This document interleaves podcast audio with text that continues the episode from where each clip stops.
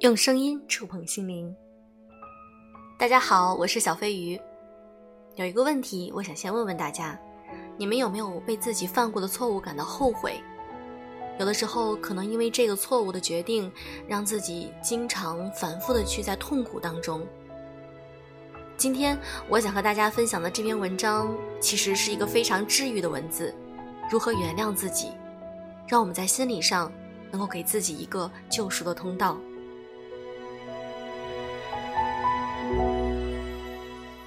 知乎上有位男士回忆起自己高三的时候，因为某件很小的事情和同学打架，还不小心误伤了老师，自此就感到非常的后悔，以至于影响了正常的学习。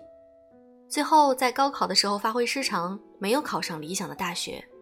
之后的很多年，他仍然无法原谅自己，认为就是这件事儿破坏了大好的前途。从生命的开始到结束，大部分人或者所有人都很难做对的每一件事情。我们可能有意无意地伤害了他人，面对错误感到悔恨和自责，用各种方式来惩罚自己，将生活中所有的快乐和可能性都抛之脑后，独自和痛苦作伴。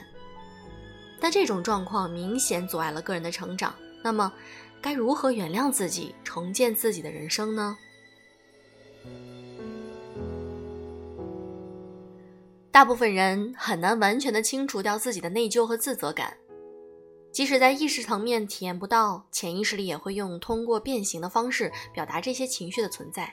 这是因为人格当中的超我层面在起作用，这部分内容奉行道德原则，在我们伤害到他人，或者是做出一些社会规则和风俗所不允许的事情，就会感到压力。当体验到这些情绪时，我们会进行回避。或者对伤害到的人做出补偿行为。每个人内在的道德标准不同，而且有些内容是动态变化的。当初认为理所应当的事情，但是在之后的时光里却开始认为这些是不好或者是肮脏的，此时就会感到羞愧、自责或者是内疚感。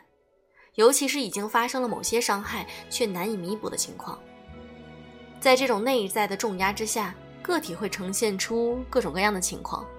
在原始的部落，伤害了同伴的人，最严厉的惩罚就是被放逐到原始森林，自生自灭。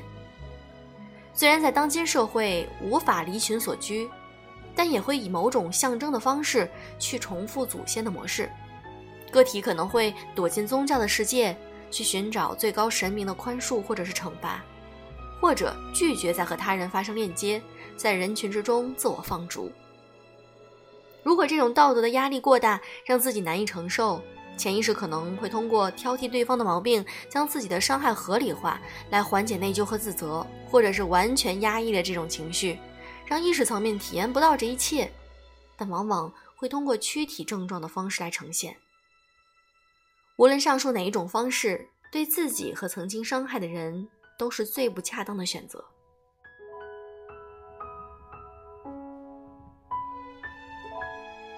当个体接受惩罚时，能缓解超我的压力，这包括让不断自己的不断体验痛苦、自我贬低或者是厌恶。类似的心理过程会潜意识带来一种道德上的优越感，因为惩罚在不断的攻击着自己，认为这是在救赎赎罪。形成这种状态的原因之一是，这一切都是在精神层面发生的，或者说通过心理症状的方式出现。现实生活中没有将这些潜在的压力具体化。有些伤害是在别人没有察觉的情况下形成的。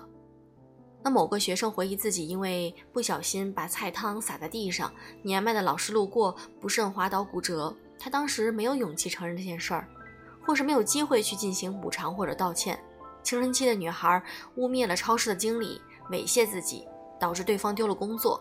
还有的是对方根本无法原谅，并且拒绝赔偿。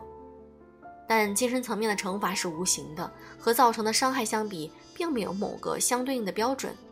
到达什么样的程度，就可以不再内疚或者自责。所以这些痛苦弥漫在生活中，让个体常年为此付出代价。这种内在的惩罚还会投射到外界，通过他人的表情、感觉、周围的氛围或者自己的幻想，强行搜索出指责和嫌弃的信号。对应着内心的自我厌弃和自责个体会根据自己的判断进而做出相应的行为。有时候现实世界的惩罚被真实的勾引了出来。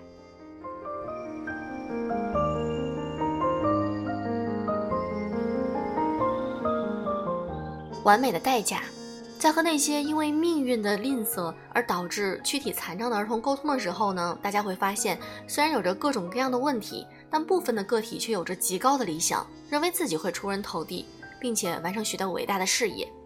这一方面确实可以产生某些激励的效果，使其可以用积极的态度去面对生活。但这些事情的另一面也会反映出对自己躯体情况的回避，用相反的态度去掩盖内心的自卑感。当我们为某些事情伤害到他人，并为此感到痛苦的时候，往往会把这些读成人格上的缺陷，或者是品质问题。当再次遇到相关的情境，通常就会有着极高的标准。有位男士童年生活在乡村，但是并不喜欢帮助父母务农，认为这些都是下贱的工作，因此呢，常常装病，或者是在干活的时候不停的抱怨。这在当时的村庄呢，并不会获得邻居非常好的评价。再加上当地的风俗习惯，他们家成了别人茶余饭后的谈资。那在成年之后，这位男士经常会想起童年的经历，认为自己就是个失败者，从未得到过周围人的喜欢。即使有着不错的工作，但也体验不到任何的幸福感，不愿意建立亲密关系，也无法建立一段真正的友谊。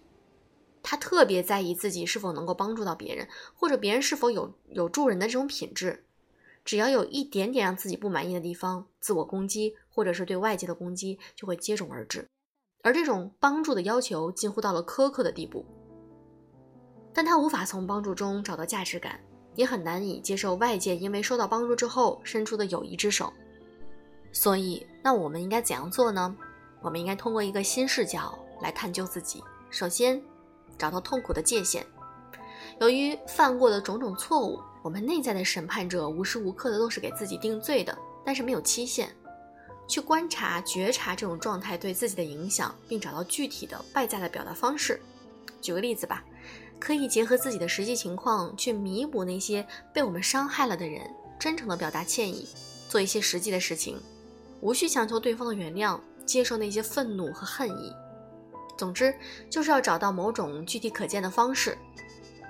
第二呢，就是要理解自己，先尝试理解当时事情发生的整体的背景，以及当时自己内心的变化。比如说，那位不想帮助父母务农的男士，因为邻居家的条件较好，在农忙的时候呢，会雇人前来干活。但有次看到他笑着表扬其穷人的孩子早当家，这句表扬的话刺激到了当时还年幼的他，并且能够感觉到父母在所谓富人面前的讨好与脆弱。自此之后呢，就算内心想要去干活，但这种羞耻感还是阻止了这种行为。但其他人并不理解这件事儿，进而带来了很多负面的评价。重新去理解这个目的呢，就是要在结合当时的这种环境和互动过程中，了解自己的心态的变化。在此时此刻，如果再遇到类似的情境，会做出怎样的选择？在和过去以及当下做对比，这种选择就产生了意义。第三呢？找到伤害的源头。当对他人的伤害发生时，我们要，我们如果只是盯着那些衍生的羞耻、内疚或者自责，往往会导致用相反的行为去平衡这些情绪。那么，我们应该尝试的去觉察伤害行为背后的需求。需求本没有错，它只是通过了不恰当的方式表现了出来。那在新的关系中，思考要如何去呈现过去的经历，可能会导致我们压抑了这些需求。因为曾经的表达方式伤害过一些人，潜意识为了让我们不再犯错，会选择进行屏蔽。所以，当所有的这些被看到、被理解、原谅自己的过程，就会潜移默化的发生。好啦，那今天这篇干货文章就是这样。如果你想和小飞鱼交流的话，可以添加我的微信小飞鱼零三零六。祝各位晚安，记得点赞哦，爱你们。